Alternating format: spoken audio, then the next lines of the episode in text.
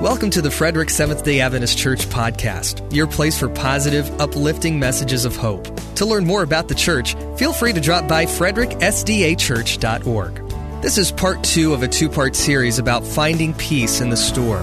Pastor Quintana helps us understand that by following through on God's instructions, we can find true peace for our lives, no matter what we may be going through. How many of you here this morning are seeking peace? You don't have to show your hands, but okay, there we go. That's what I thought. Most of us, if not all, we're seeking peace. We want peace. Whether it's the, from the external battles that we fight day by day, whether it's peace from the political unrest of our country, whether it's peace in our finances, uh, whether it's peace uh, worldwide, whether we all seek peace, whether it's from the external battles or perhaps some of the internal battles, peace in our marriages, peace in our relationships. Perhaps we're seeking peace from relationships past. We're all seeking peace. We all want to experience that peace that the Bible talks about, the peace that surpasses all understanding. Now, the interesting thing about this peace we seek is that it doesn't mean all the troubles go away. It doesn't mean all the problems go away. No, we still have to sit down at the table and, and perhaps wrestle with one another of how we're going to figure things out, how we're going to pay the bills, or how we're going to treat each other to get along a little bit better. But what I'm after here is that peace that you can experience through the storm. The peace that you can experience through the trials, through the fires. That's what I'm after here. So I'd like for you to turn in your Bibles to 1 Samuel chapter 15. 1 Samuel chapter 15. 1 Samuel chapter 15. Starting with verse 1. 1 Samuel chapter 15, starting with verse 1. Now, when I was in preaching class at uh, Southern, uh, they always told us, they taught us, that you never want to read as much as I'm going to read today. so I'm just giving you a heads up because you're going to be tempted to kind of fade away. You're going to be tempted to not pay attention. You're going to be tempted not to follow along. But I hope you've brought your Bibles, and if you haven't brought your Bibles, reach in front of you in the pew. There will be a Bible, uh, because we're going to read quite a bit today. And I just kind of want to warn you. And I just want to ask you to please bear with me as we read from the Word of God together. 1 Samuel chapter 15 verse 1. Now, what does your heading say on your Bible? What, what does it say up there? Saul spares King Agag. Anything else? Saul? Okay. He fights against uh, Amalekites. Anything else? Saul's second chance. All right? So here we are, we're talking about Saul, the king of Israel, and God gives Saul a command. So let's read together. First Samuel chapter 15 verse 1. Samuel also said to Saul, the Lord sent me to anoint you king over his people, over Israel. Now therefore heed or listen to, obey the voice of the words of the Lord. Verse 2. Thus says the Lord of hosts, I will punish Amalek for what he did to Israel, how he ambushed him on the way when he came up from Egypt. Now go and attack Amalek and utterly destroy all that they have. Do not spare them, but kill both man and woman, infant and nursing child, ox and sheep, camel and donkey. I want you to destroy everything. Now, before we go on, there's a concern that I need to address. Because this is part of the reason why a lot of people have a hard time with the Old Testament. What's the deal here? Isn't God a God of love and grace and mercy? What's going on here? I can maybe understand battling with them, and if you win the battle, everyone goes on to their own separate, they go their separate ways. But why would God give a command to destroy, utterly destroy, annihilate the whole nation? Both man and woman infant, nursing child, everything. The poor sheep and ox and donkeys. Well, they haven't done anything. And a lot of us have a problem with that. And as a result, most of us fall into several categories. Some of us will do away with the Old Testament altogether. It just doesn't compute. I, I just don't understand it. The God of the Old Testament is certainly not the God of the New Testament. And so we kind of do away with the Old Testament. And some of us fall into the category that we will use texts like this to disprove the Bible and disprove God. And how silly can you be to believe in a God that on one hand shows mercy and grace, but on the other hand is destroying innocent people? Some of us, and I believe this is where most Christians fall, we have a problem with this but we kind of just tuck it be, at the back of our minds. We put it on the back burner. We really never address it. We just kind of go through it. We read it and we try and find the truth that we can relate to in the Old Testament. We believe in God. We believe in the Bible. So, I mean, we can't do away with the entire Old Testament. So we just kind of deal with it. I understand that this brings concerns, and rightfully so questions. It, it seems like there's a discrepancy in the character of God here. And so for a lot of us, we struggle with this. Let me just say that I know the issue, I know the concerns that you may be going through right now as you read this. And I feel that as a pastor, I owe it to you to try and explain to you what's going on. Unfortunately, it's not going to happen today. because that's not what today's message is about. And so you're going to have to trust me on this. And we're going to have to put this on the back burner and we're going to have to come to this at a later time, at a later date, and we will address what's going on here. We're going to address that. But I don't want you to miss the point, which is why I've addressed the concern. Because here's the deal. I don't want you in this message to focus on the details of the command. What I need you to focus on is on the fact that a command was given. Okay? I, I, don't want you to focus on the, on the details or, or how that command went forth or how that command is to be carried out. What I need you to focus on is that a command had been given. Okay? So let's focus on that. All right, so here we go. Verse 4. So Saul gathered the people together and hundred and, and numbered them in Telaim. 200,000 foot soldiers and 10,000 men of Judah. And Saul came to the city of Amalek and lay in wait in the valley. Verse 6.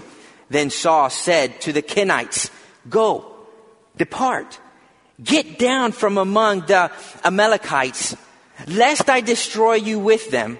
For you showed kindness to all the children of Israel when they came up out of Egypt.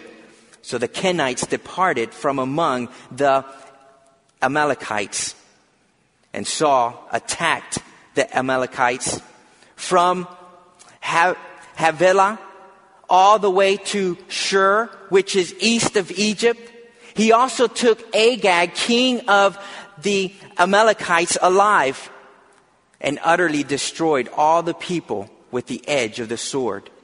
But Saul and the people spared Agag and the best of the sheep the oxen, the fatlings, the lambs, and all that was good, and were unwilling to utterly destroy them, but everything despised and worthless, that they utterly destroyed.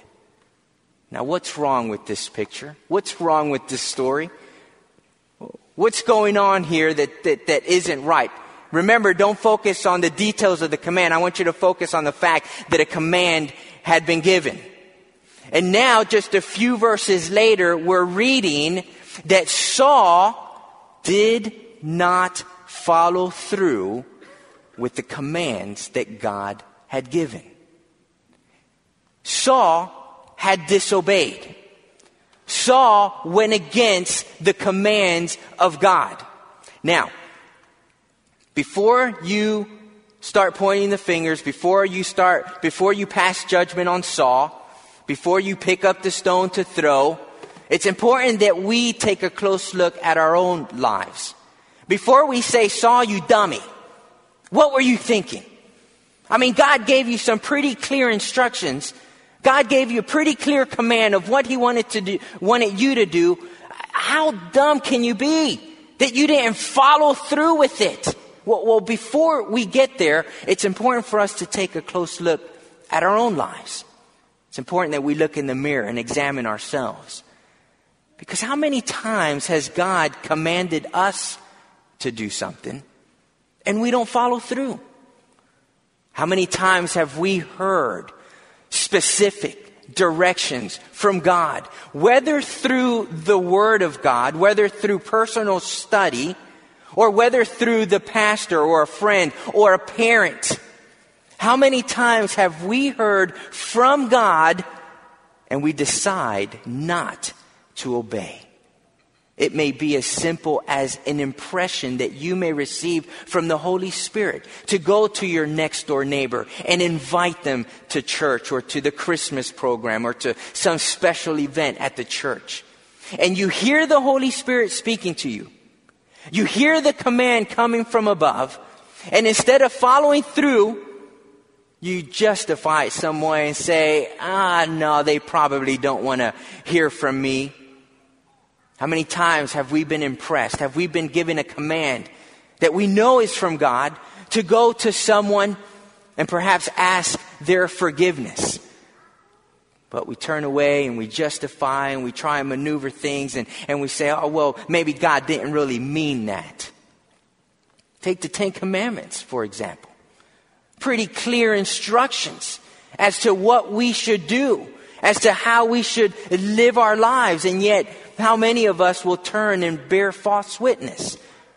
Perhaps at work or at home.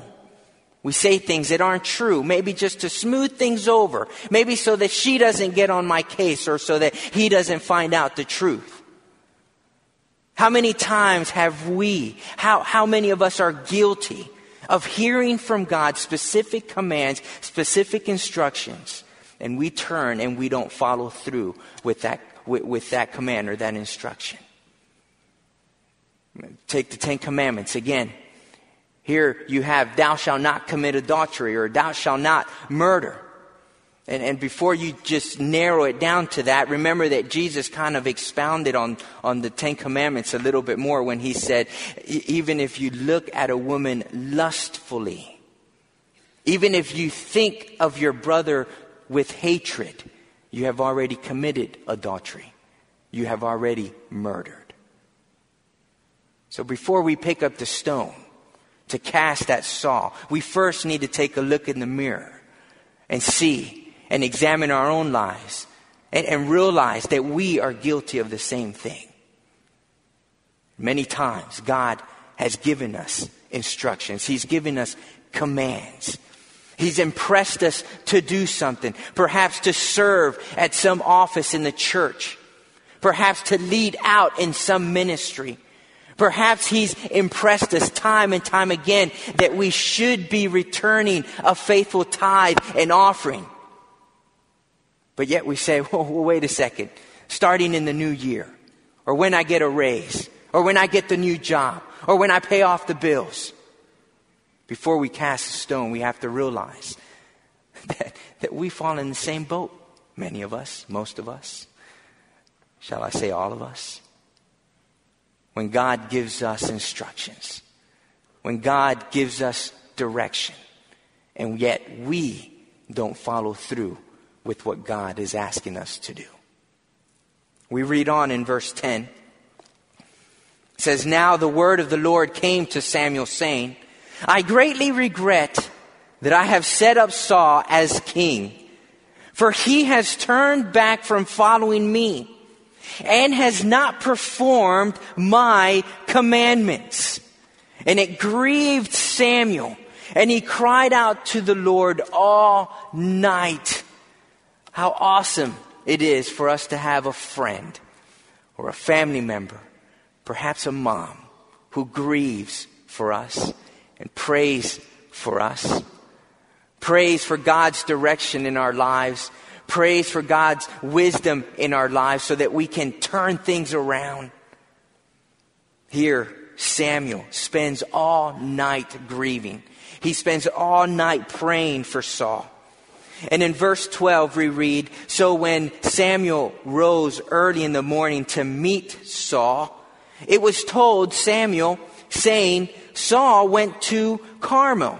And indeed, he set up a monument for himself.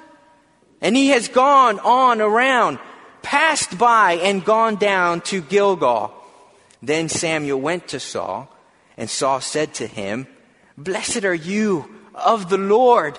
I have performed the commandment of the Lord. Uh, excuse me?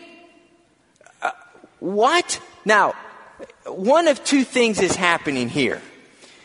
Either Saul believes that, that Samuel doesn't know what's going on. You know, he's trying to pass, pass one by him. He doesn't know that Samuel knows the, the whole truth. Or he knows he has sinned, but yet he has convinced himself that he's done the right thing.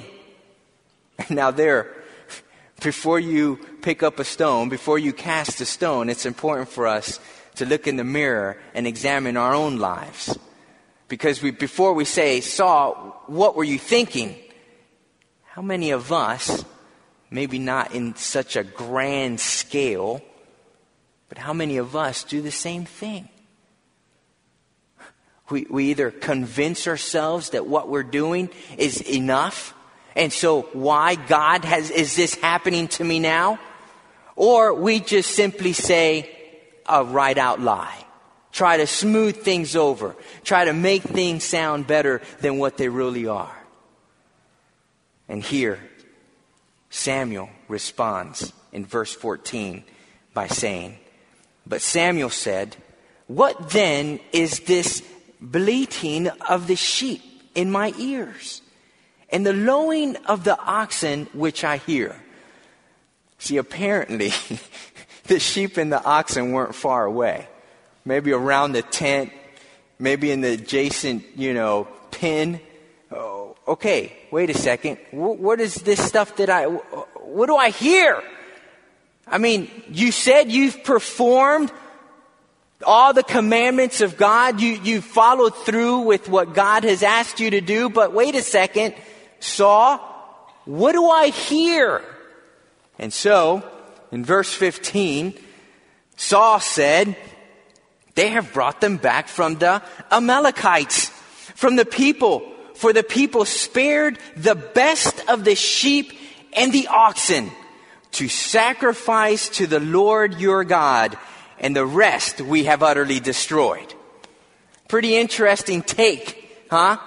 Pretty interesting take on what Saul perceived what he was asked to do. But did you catch that one word in there? Did, did you catch that? Did, did you catch this? To sacrifice to the Lord your God? To, to sacrifice to your God? Wait a second. My God? Maybe? H- how about our God. Certainly, this is a window into Saul's heart. He says, We have brought these back to make sacrifices to your God. And let me just pause here for a second and say this that a barometer of where your relationship with God, a, a, barometer of where your relationship is with God, is how easy or hard it is for you to obey Him. Our response to God's commandments or instructions in our lives is a barometer of how close indeed our relationship with Him is. You see, because if our relationship with Him isn't together, isn't one, isn't strong, then when we are given instructions, when we are given a commandment, we're gonna fight it. We're gonna, we're gonna run away from it. We're gonna do it half-hearted. But when our relationship with Him is one, when that covenant relationship with Him is strong, when we hear from God to do this, to do that, to do the other, to sell all you have and give to the poor, to move to another country, to be a missionary, when we hear from God, if our relationship is like this, when we hear from God, no matter how hard the command, we will gladly enter into that and gladly obey what He is asking of us to do. When our relationship with God is tight, when our relationship uh, with God is one, it doesn't matter how hard the command is. We will gladly obey and go buy flowers for her and bring it home and say, honey, I'm sorry. I failed you. I blew up. I got angry. Forgive me. If our relationship with God is like this, it doesn't matter how hard it is. Okay, God, I trust in you. I'm trusting in you because my life is in your hands. And, and you've asked me to return a faithful tithe. You've, you've asked me to, to return an, an offering to help those in need who are in greater need than I. Okay, God, I'll do it. I'll do it. But here we see a window into the heart of Saul. And all of a sudden we realize that his connection with God is far apart. And now we realize why it's hard for him to follow through with God's commands. Now we realize why this is so difficult for him to follow through with what God is asking him to do. And so here we read in verse 16, then Samuel said to Saul, be quiet. And I will tell you what the Lord said to me last night. And he said to him, speak on. So Samuel said, when you were little in your own eyes, were you not head of the tribes of Israel? And did not the Lord anoint you king over Israel? Now the Lord sent you on a mission and said, go and utterly destroy the sinners, the Amalekites, and fight against them until they are consumed. Exterminated is another word used there. I've, I've given you, God gave you a mission. Verse 19, why did you not obey the voice of the Lord? Why did you not swoop down? Why did you swoop down on the spoil and do evil in the sight of the Lord? And Saul said to Samuel, but I have obeyed the voice of the Lord and gone on the mission on which the Lord sent me and, and brought back Agag, king of Amalek. I have utterly destroyed the Amalekites. But the people, God, I mean, it's no big deal. I mean, we just took of the plunder, sheep and oxen, the best of the things which should have been utterly destroyed to sacrifice to the Lord. There's that window. There's that insight again. To sacrifice to the Lord your God here in Gilgal, far away from where I thought you were, would be. oh, verse 22. So Samuel said, Has the Lord as great delight in burnt offering and sacrifices as in obeying the voice of the Lord? Behold, to obey is better than sacrifice, and to heed than the fat of rams. I wish this morning we had time to go into here the difference of how Saul responded and how David responded. I, w- I wish we had the time, but I, I, I throw that out there for you to contemplate. And if you have time this afternoon, go read Psalms 51 and, and you'll read how David responded when he had been caught in sin, when he had disobeyed God's commandments. And I wish we had time to go through that, but we don't right now. But verse 23 says, and this is Samuel still talking to Saul, he says, For rebellion is as the sin of witchcraft, and stubbornness is as iniquity and idolatry. Now, I need to point out something very, very powerful here very intriguing. That the word rebellion here is not used in the context of an all out rebellion. It's not used in the context of an all out defiance of God. It is used here in the context of only going halfway only going halfway through the commands of God. And when you put it in those words, when you put it in that context, when I read this, as I was preparing, I couldn't help but to say, God, have mercy on me. And all of us here would probably echo those same words Lord, have mercy on me. Rebellion as the sin of witchcraft. And God, I know in my life I haven't gone all out for you. I haven't given you a hundred percent. No, I pick and choose what I want to believe in. I pick and choose how I want to serve and, and where I want to serve. I, I pick and choose, but I haven't been sold out for you.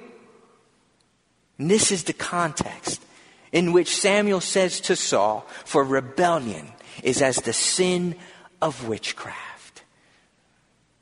Now, how does this all relate to finding peace in our lives? How does this relate? I mean, Pastor, I thought the sermon was on finding peace in the storm. You are way off track. All right, well, follow me here because in just a moment, I will explain it to you. Keep your finger in 1 Samuel because we're going to come back to that. But I'd like for you to turn in your Bibles to the book of Romans. Romans chapter 6. Romans chapter 6, starting with verse 15. Romans chapter 6, starting with verse 15, says this What then?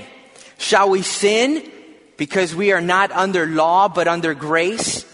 Certainly not, he says.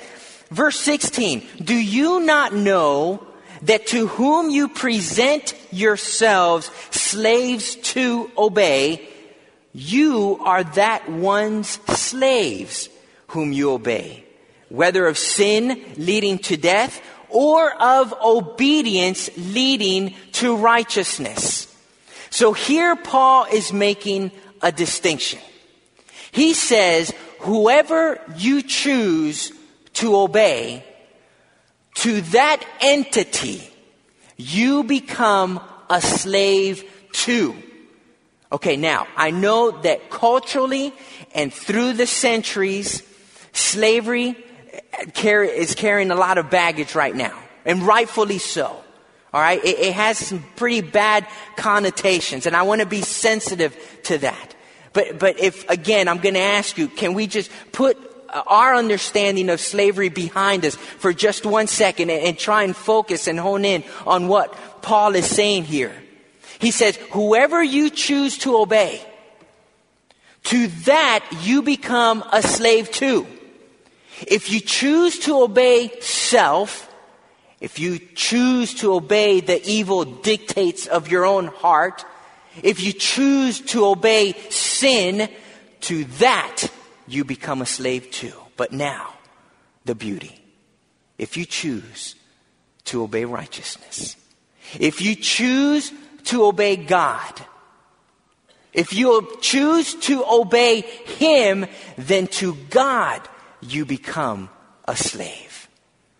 To God, you become a slave. And, and I know that that might not compute quite right in your minds, but, but think of this. What better tax master to have than God himself, the creator of the universe? A master who doesn't load over you, but a master who calls you friend. What better master to have than one who says, I am a good shepherd that watches over you, but the good shepherd lays down his life for his sheep. And certainly in that relationship, folks, we find peace. And, and, and, and just uh, follow me here real quick because Paul continues to go back and forth. He continues to argue on both sides of the aisle here regarding this, uh, who you choose to obey. And, and, and then he goes on in the next chapter to talk about the, the battle raging in between, uh, within. And then in his conclusion in chapter 8, verse 6, he says this, For to the carnally minded is death, but to the spiritually minded is life and peace. What does obedience have to do with peace? Last week, we talked about surrender. And we talked about how when you surrender your life to God, you find peace. Not so much surrendering the issue or the problem, and there's certainly a place in life for those things. But, but I want to I want to look at the bigger picture here. I want to go a little bit deeper than just bringing perhaps your financial problems or perhaps the political uh, unrest of the country. Uh, besides just bringing those specific things to try and find peace in, in those specific areas in your life, when you bring your life and you surrender it to God and say, God, I am yours. I am in your hands. Whatever you want from me, here I am, is when you find that peace that surpasses all understanding. It is when you find that peace that we all seek. Now, last week, I said those words in the context of communion. Because certainly, in practicing that, that wonderful tradition that we hold dear here in our church of, of going and, and, and washing one another's feet. And, and then joining here together and partaking of the bread and the wine. Certainly those, it, it is an opportunity for us to surrender our lives to Him. Right? But you know what? We can't wait once a quarter to surrender our lives to Him. We can't. We can't wait once a quarter to do so. It is something that we must do day by day by day. And so I closed last week by saying, starting today, we're going to look at ways that we can surrender our lives to Him daily. Ways that we can surrender our lives to Him daily and find the peace that we seek. And here it is. Here it is.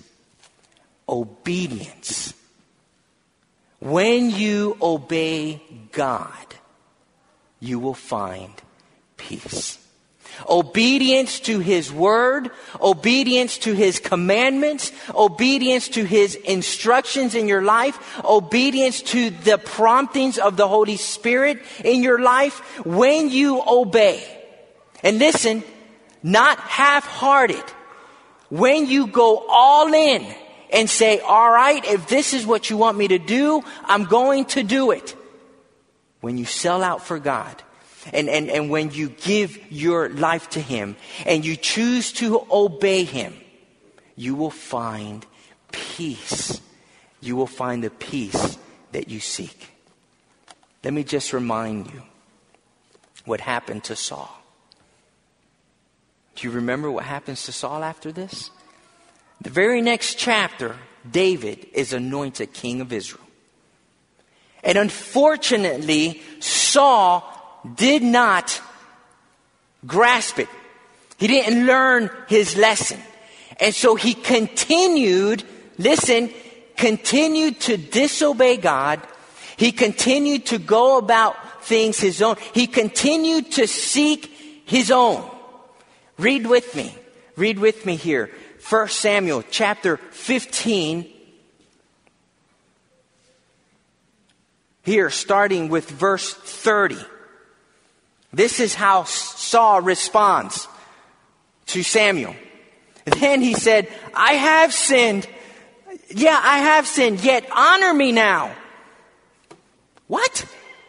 Yet honor me, please, before the elders of the people, before the elders of my people, he says, and before Israel, and return with me that I may worship the Lord your God.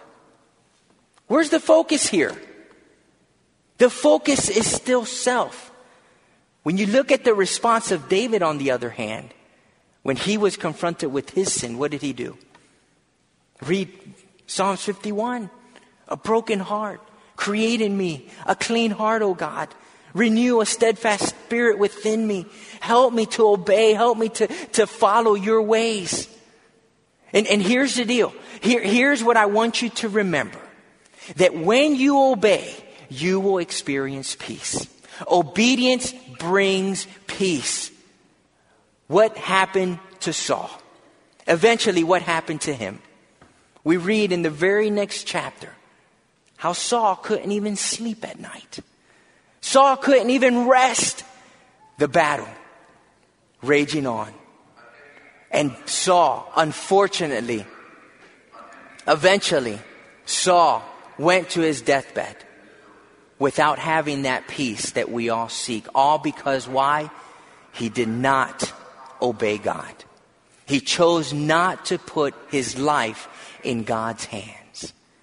And so here, like last week, when we had an opportunity last week to give our lives to God, we have an opportunity today and in the days to come. Trust me on this. It's going to come to mind. You will have an opportunity to surrender your life, to surrender your life through obedience to God's word and God's commandment. What will you do? Will you surrender? My prayer is that you surrender and that you obey because in obedience we find peace. No matter where you are on your spiritual journey, Frederick Seventh day Adventist Church would love to help you along the way. They are a family oriented, grace filled church serving the Frederick, Maryland area. You can feel free to learn more about them at fredericksdachurch.org. For more podcasts, you can click on SermonAudio